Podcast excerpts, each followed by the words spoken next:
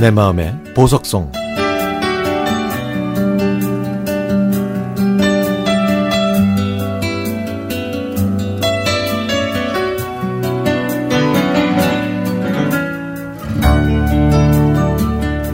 며칠 전부터 날씨가 추워지고 눈까지 내려서 어제 엄마한테 안부 전화를 드렸습니다. 집 전화를 해도 안 받으시고 휴대전화도 안 받으시고 그래서 30분 후에 다시 전화를 드렸는데도 엄마가 전화를 안 받으셨습니다. 아, 혹시 안 좋은 일이 생긴 게 아닌가 싶어서 걱정하고 있었는데 오전 10시쯤에 엄마한테 전화가 왔습니다.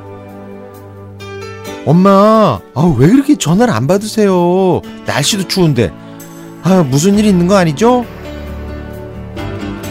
아, 아침에 현관문을 열었더니 눈이 많이 내렸길래 앞마당이랑 옆집 아줌마 집 앞까지 쓸고 오느라 그랬어. 금방 들어올 줄 알고 휴대전화도 안 가지고 나갔었는데 아유 네가 걱정했구나 50여 년을 함께한 이웃의 눈까지 쓸고 오신 엄마의 말씀을 듣고는 문득 옛 생각이 떠올랐습니다. 제가 어렸을 때는 눈이 무릎까지 내린 날이 참 많았는데요. 아침에 일어나서 수북이 쌓인 눈 위를 폴짝폴짝 뛰어 신나게 뛰어다니면 아빠는 눈 많이 온 게 뭐가 그리 좋다고 그러냐. 에이, 오늘은 나무하러 못 가겠네.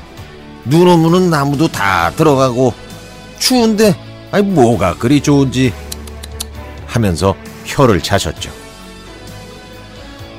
그리고는 빗자루와 넉가래를 들고 집 밖으로 나가셨습니다. 동네 분들은 이미 나와서 집 앞에 눈들을 치우기 바빴고 자기 집 앞에 눈을 다 쓸면 동네 어르신이 사시는 집 앞과 마을 입구까지 눈을 쓸고 넉가래로 밀어냈습니다. 이때 동네 아이들도 나와서 어른들을 돕곤 했는데요. 처음에는 빗자루로 쌓인 눈을 쓸고 넉가래로 눈을 옆으로 치우면서 어른들을 돕는 척 하다가 눈을 뭉쳐서 친구한테 던지면 드디어 눈싸움이 시작됩니다. 서로 편을 먹고 눈싸움을 하면 어른들은 정신 사나우니까 눈싸움 하려면 차라리 집에 들어가라고 혼내셨지만 저희들은 어른의 꾸지람에 굴하지 않고 눈을 뭉쳐서 던지거나 친구 옷 속에 눈을 넣고 깔깔거렸고 맨 마지막에는 못생긴 눈사람도 만들었죠. 그렇게 신나게 놀다가 옷이 젖으면 집으로 돌아왔는데요. 그러면 엄마는 빨래도 잘 안 마르는데 아침부터 이렇게 옷을 버려오면 어떻게 하냐고 빨리 계약을 해야 한다고 하시면서 한 소리를 하셨죠. 하지만 이건 시작에 불과했습니다. 점심 먹고 방학 숙제를 아주 조금만 하고 있으면 다시 몸이 근질근질해져서 집을 나가 친구들과 함께 썰매를 타러 꽁꽁 언 냇가로 갔죠. 가끔 물이 덜 언 곳이 있어서 썰매를 타다가 썰매가 물에 빠지면 발목이 젖기도 했는데요. 엄마한테 또 혼나겠구나 하는 걱정도 잠시 꽁꽁 언발을 하고 계속 썰매를 탔죠.